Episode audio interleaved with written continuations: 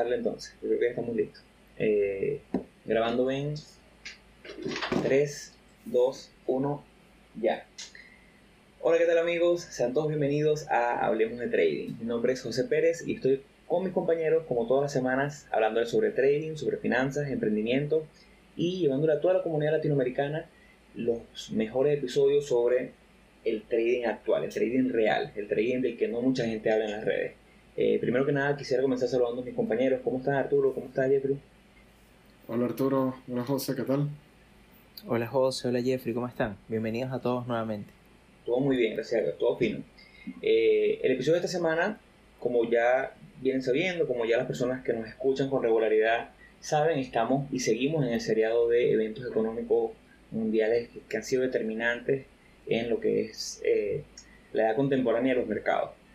Eh, para las personas que nos están escuchando por primera vez, quisiera hacer una invitación. Este podcast tiene ya, está próximo a cumplir eh, un año de, transmisión y para nosotros siempre es gratificante escuchar el feedback, escuchar ustedes qué opinan ustedes sobre los episodios, qué opinan sobre el contenido. Es por eso que los invitamos a que nos sigan en nuestras redes sociales. Estamos en Instagram como arroba hablemos.d.trading. También estamos en Twitter como arroba hablemos trading. Y para un contacto más personal pueden escribirnos dudas, sugerencias, a nuestro correo que es correo.ht.gmail.com. Ya para comenzar un poquito, hacer una pequeña introducción en el evento económico de esta semana, estaremos hablando sobre lo que fue el lunes negro de 1987. Uno de los eventos que, que consideramos que fue determinante y por eso fue incluido en este seriado. El evento de la semana pasada fue la crisis de 1929, el anterior fue eh, la crisis de los, de tulipanes. Entonces venimos más o menos en esa secuencia. El episodio que viene será Dotcom Bubble. Y ya venimos viendo, siendo este tercer episodio, cómo hay una, eh, una semejanza en cada una de estas crisis, cómo siempre hay factores que son muy determinantes y que van muy de la mano. Entonces, ¿cuál fue el, la lógica detrás de este seriado? Nosotros siempre en la preproducción de cada episodio y de cada seriado pensamos, bueno, ¿cuál es la mejor manera de si bien no predecir, porque obviamente es muy difícil predecir la siguiente crisis, la siguiente caída, sí buscar la manera de que la siguiente crisis podamos haber entendido más o menos qué la causó, qué no la causó y cómo manejarnos como traders, como inversionistas en este mundo. Es por eso que mediante el estudio de las crisis pasadas consideramos que la siguiente crisis, que no sabemos cuándo vendrá, podamos tener las mejores herramientas. Eh, no sé si los muchachos tienen algo ahí que a eso. Bueno, el, precisamente con lo que comentabas de cómo hemos ido dándole forma y por qué elegimos eh, eh, el contar las crisis y antes de esto los traders eh, leyendas, van a ver que, que, se encuentran las mismas caras y por eso es que nos terminó pareciendo tan interesante, porque precisamente estos traders, muchos de ellos pasan a ser leyendas porque vivieron y vivieron y estuvieron en la de frente en, el monstruo, en la, en la, ola, en estas crisis. Entonces, por lo menos estaba Paul Tudor Jones, que más adelante, cuando le estemos eh, desarrollando la historia, lo vamos a mencionar.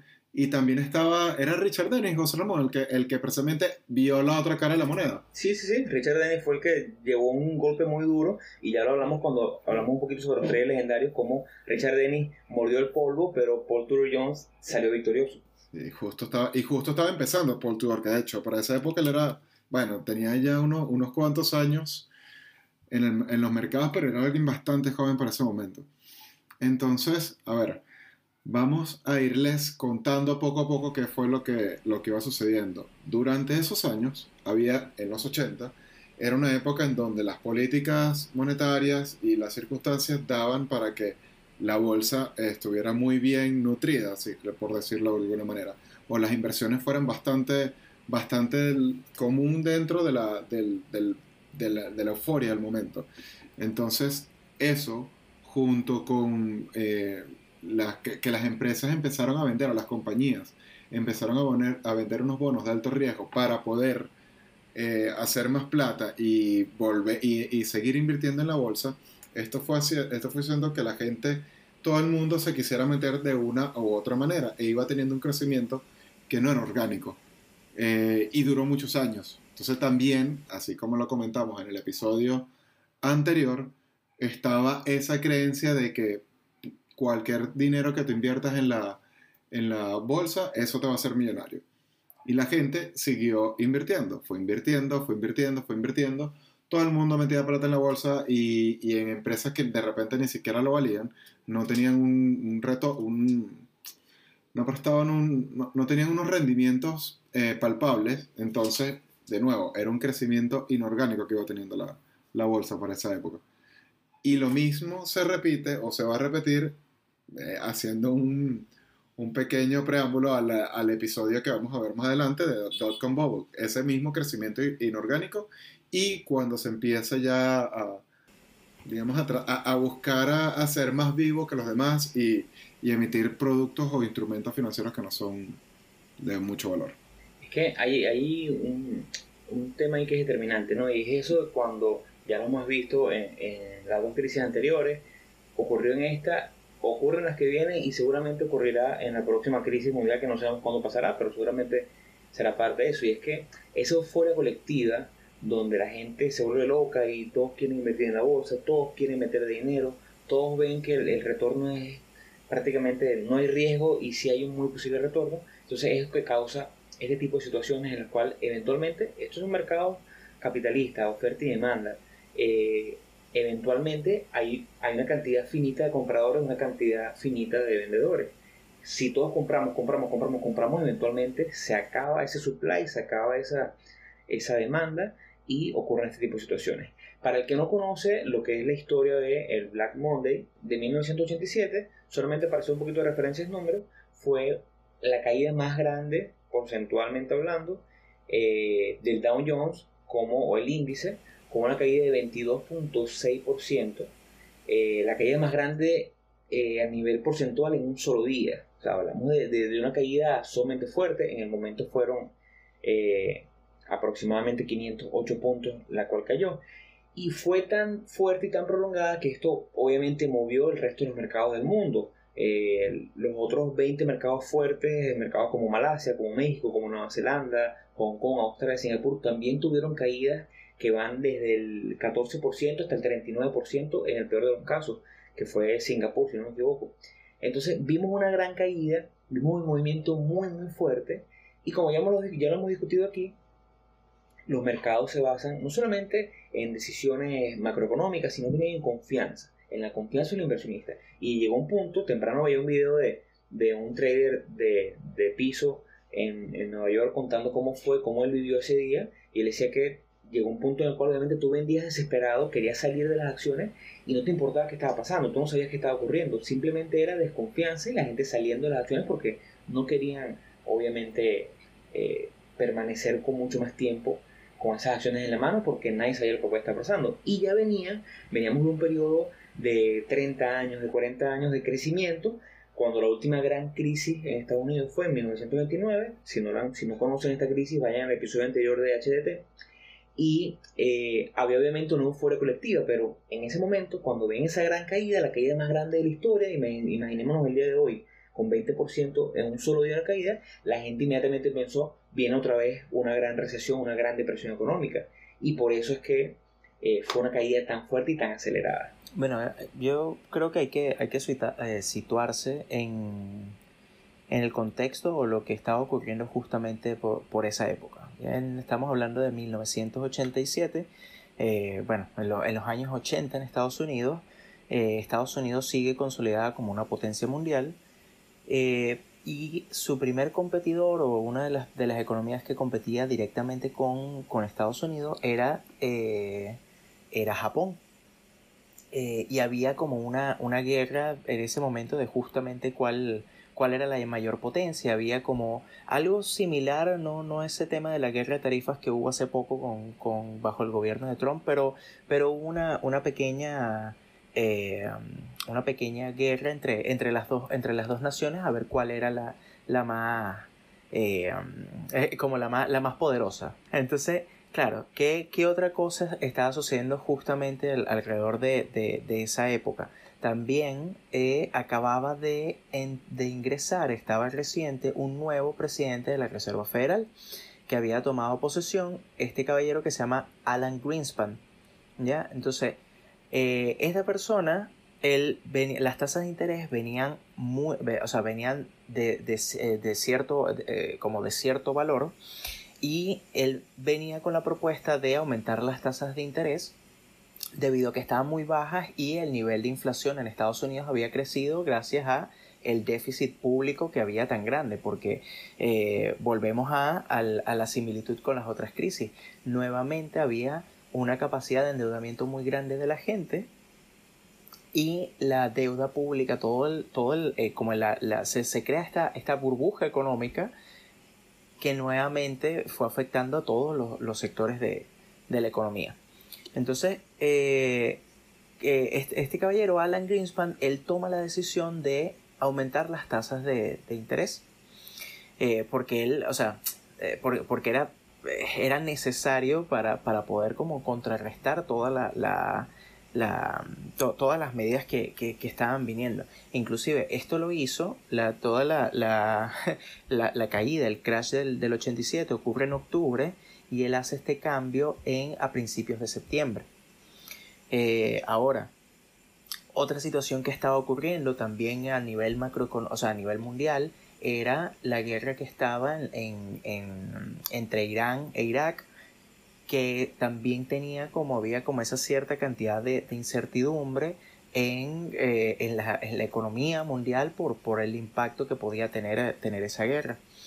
Eh, no, sé, no sé si ustedes tienen algún otro, algo más que, que, que agregar.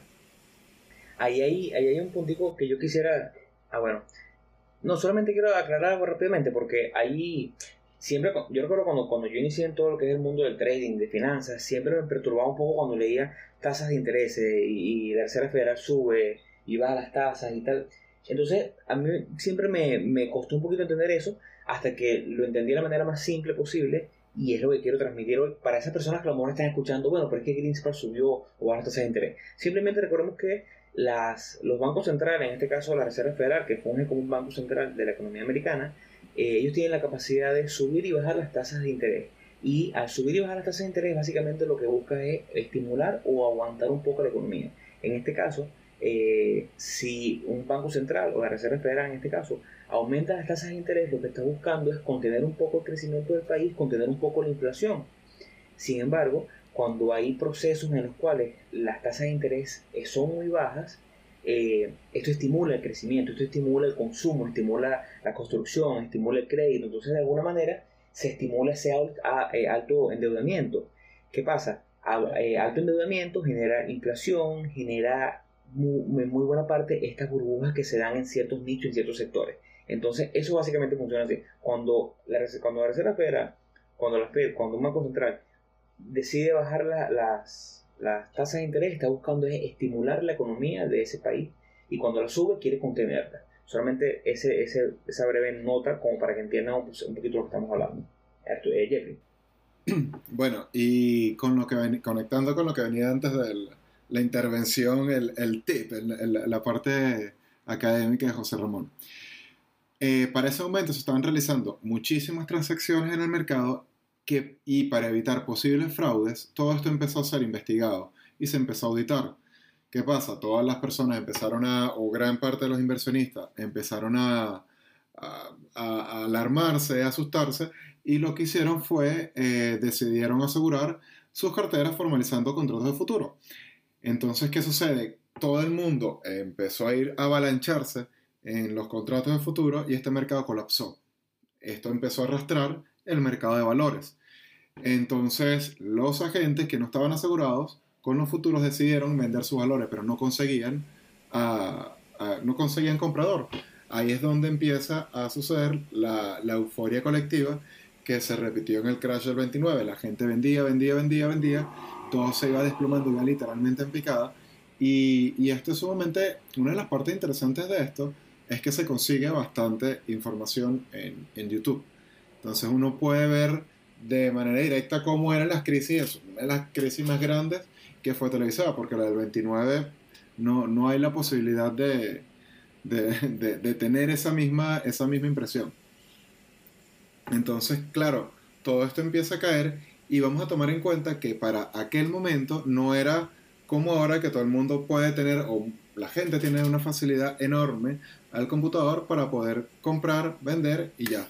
En esa, en esa época tenían que contactar al, al customer, al, al broker, tenías que hacer una llamada donde ellos venían y luego llamaban al que estaba en el, en el floor, luego el de floor iba, llenaba un papel, escribía la orden y luego esta otra persona iba hasta el, hasta el especialista que era el que, el que ejecutaba la orden como tal. Entonces esto era todo un proceso que venía avalanchado eh, y, o contenido por todo lo que fue sucediendo. No todo el mundo tenía la posibilidad de tener un computador, que aquí es donde, donde entran los, los actores de la época que ya les comentamos anteriormente, como Paul Tudor y Richard Dennis. ¿Cierto? Bueno, el, ya como para, para, empezar a hablar sobre, sobre el día, sobre como los acontecimientos que estaban ocurriendo, porque ya, ya viendo como el panorama de, de, de cómo estaba en ese momento el, eh, el o sea, viendo, viendo la, como la visión global del mundo en ese momento y específicamente en Estados Unidos, ya conversando cerca de, de los días antes de, de ocurrir la, la, todo lo que fue la crisis, eh, todo el mundo habla sobre el, sobre el lunes negro, porque el lunes negro fue toda la caída, como muy bien dijo José, de, de un porcentaje muy alto del, del Dow Jones. Eh, pero esto no viene, o sea, ese día cayó mucho, pero el mercado venía con, un, con una, eh, una tendencia alcista, una tendencia marcada alcista, pero entre el 14 y el 16 de octubre, justo la semana anterior a, a, la, a la, caída, claro, el, el, Dow Jones ya había caído un 10,5%. Eh, y fue el lunes cuando amanece con esta caída que, fue que entró el pánico y empezó toda la venta de, de, en general. Y justamente esto que comentaba Arturo, es donde entra lo que les venía comentando de todas las órdenes en avalancha. ¿Qué sucede? Viene este, viene este primer golpe, la gente se empieza a enterar, no todas las órdenes caen al mismo, al mismo momento, y traders como Paul Tudor, que ya venía analizando la situación, eh, por otro lado Richard Dennis, que no le fue muy bien, había otro trader, discúlpame la memoria, pero sí recuerdo que hubo uno que cambió la decisión última hora. ¿Alguno de ustedes recuerda cuál fue? El que, el que en el último momento se dio cuenta que todo iba a caer y, y empezó Stanley a vender. Miller. Stanley Rockamiller cuenta que él comenzó eh, el día super long y después shorteó. Ese. Ese, ese mismo, exactamente. Que también lo pueden escuchar en los episodios, que aunque no lo crean, sí lo comentamos nosotros, a pesar de que se me había olvidado.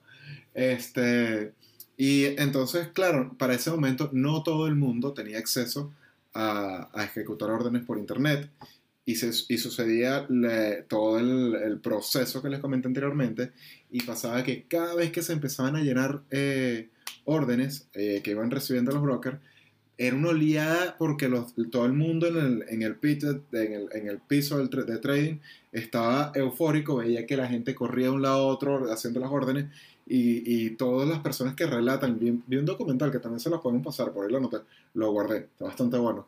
Eh, relatan cómo, cómo veían a la, gente eufórica, decían que había gente llorando, decía, descontaban que nunca habían visto uno, tanta gente adulta llorando en un solo sitio. Y, y eso da, ayuda a dar una idea del nivel de desespero que había en ese momento y la manera en la que se fue desarrollando. Ahora, hay un par de datos curiosos que, que yo he estado bastante emocionado de compartir. Y es que, como dijimos al principio del episodio, eh, hubo traders que capitalizaron muy bien en esta caída.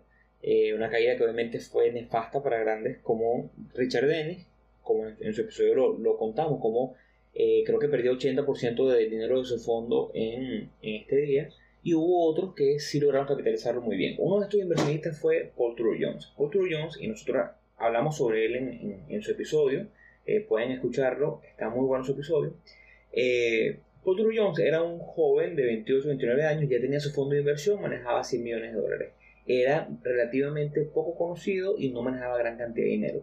Pero él fue uno de los pocos, junto con otro inversionista que ya vamos a nombrar, que mediante un estudio que hizo correlacionando lo que fue el crash del 29, de 1929, con el momento actual en el mercado, eh, ahí en 1987, él sobreposicionó o posicionó una gráfica por encima de la otra y vio cómo hay una cosa que se llama eh, movimientos fractales en los mercados eh, que es como el mercado básicamente está muy bien correlacionado con el movimiento de, de 1929. Entonces, él pudo, y hay un documental muy bueno en YouTube, que donde habla y donde se ven en, casi que en vivo cuando ellos descifran lo que está ocurriendo. Si no lo consiguen en YouTube, pueden escribir nuestro correo, correo.htt.gmail.com y con gusto se lo pasamos.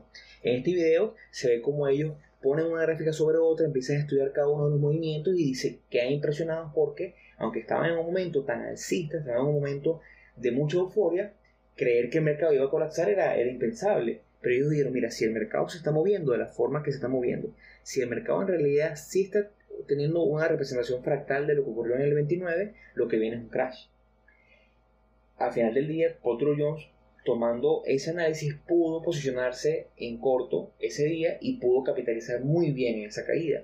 Otro de los más legendarios que ya estaba muy bien consagrado para el momento fue eh, Martin Swipe, eh, que era un inversionista y autor muy muy muy famoso del momento, incluso eh, tiene, fue inventor de una de las métricas más importantes para, para lo que es el trading con opciones, que es la relación entre las, los calls y los puts. Él, el viernes antes del evento como tal, logró estando en una, entrevista en un programa muy famoso de la época de, finanzas y de trading, él habla y dice, mira, si bien el mercado se ve muy alcista, si bien el mercado se ve muy bien, yo no estoy buscando precisamente un mercado bajista, no creo que caigamos un mercado bajista tan rápidamente, pero sí estoy buscando, y cito su palabra, voy a parafrasear un poco, estoy buscando un crash, estoy buscando un colapso muy inminente. Eso fue el viernes en la noche, dos días antes de la gran caída del lunes negro. Entonces, es uno de, los datos más curiosos que, pudimos conseguir, que a mí cuando, cuando lo leí leyendo sobre Martin y sobre Paul Tudor Jones hace ya varios años, me parecieron fascinantes. Bueno, el, y no solamente, no solamente, o sea, eh, tanto Paul Tudor Jones como, como los otros que han, que han mencionado tuvieron, eh, eh, o sea, tuvieron algunas ganancias, otras pérdidas, pero también hablando de, de personas eh, que son bastante famosas, eh, hablemos de Warren Buffett que perdió casi 347 millones de dólares en, en, este, en este crash, Bill Gates inclusive 255 millones de dólares y el, hay un cabero que es el fundador de Walmart que también eh, perdió 1.750 millones de dólares en, en esta caída. Sam Walton. Sam Walton, es correcto, ese mismo. Entonces, claro, eh, afectó tanto a, inversores, vamos a llamarlos detallistas, como a, los grandes fondos de inversión y a grandes inversores que manejan cualquier cantidad de dinero. Ahora, ¿qué pasó después del 19 de octubre?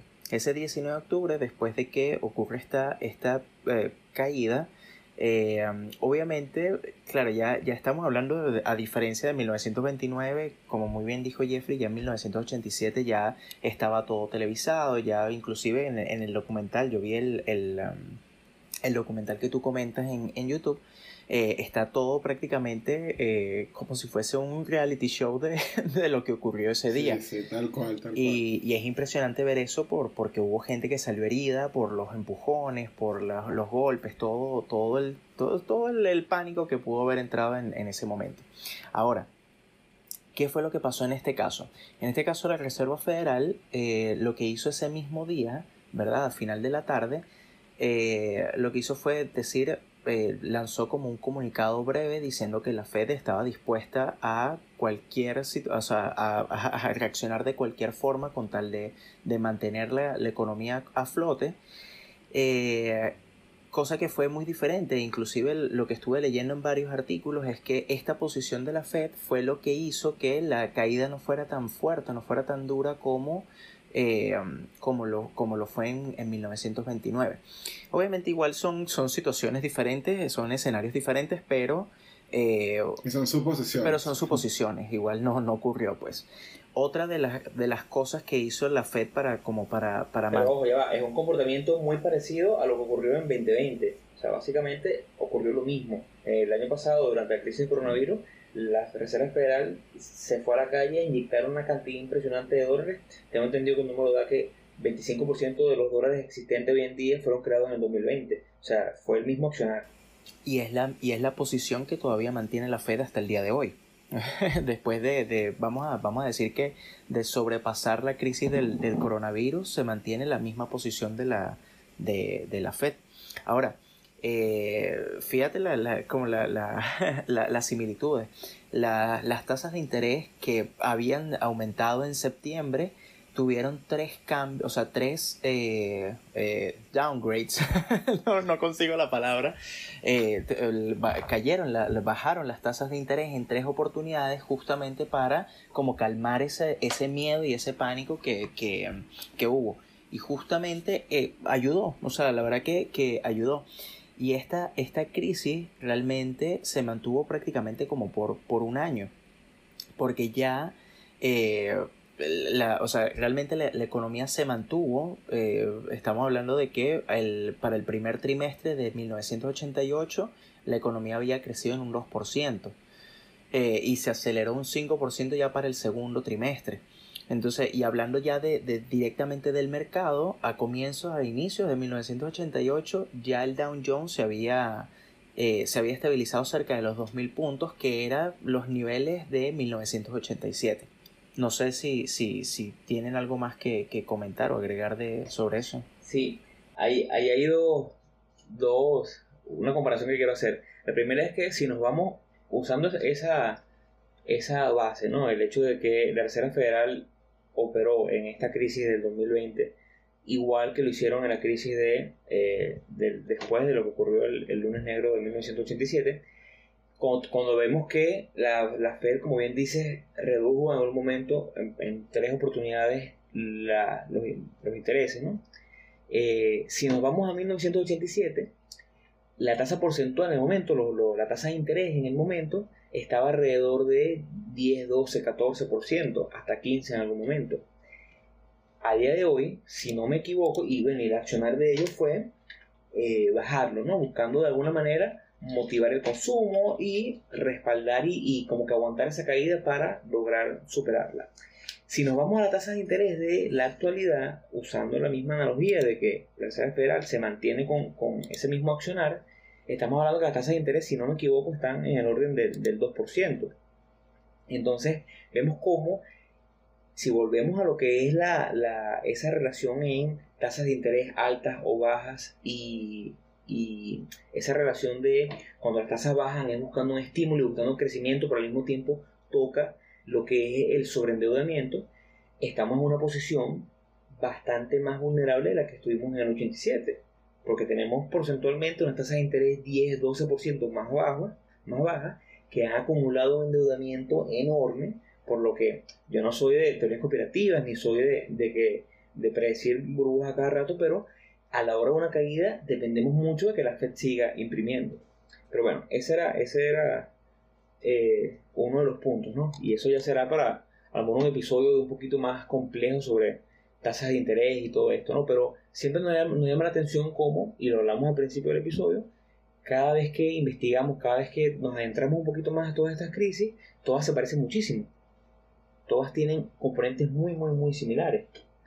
Entonces, bueno, hay, otra, hay otro punto que, quería, que quería comentar antes de irnos ya a la, parte final del episodio y es que cuáles fueron las consecuencias. Una de las consecuencias que yo considero que ha sido más determinante y que nos afecta o, nos beneficia hoy en día fue la decisión de los entes reguladores para el momento de, tras una caída tan fuerte y tras eh, momentos de tanto pánico, se dieron cuenta que el mercado necesitaba de alguna manera como con cortocircuito. Y ese fue el nombre que le dieron necesitaba un cortocircuito de manera de ellos ver, bueno, una caída en un día del índice del 5%, del 6%, la gente se llena de pánico, así tú estés en la calle trabajando y ves que tu portafolio va cayendo 10% porque el S&P va cayendo 10 o 12%, tú sales corriendo y quieres vender todo. Entonces, buscando una manera de calmar a las masas y buscando de cierta forma eh, esa, ese control de pánico, ellos establecieron lo que se llama hoy en día un cortocircuito, que es básicamente una relación en la cual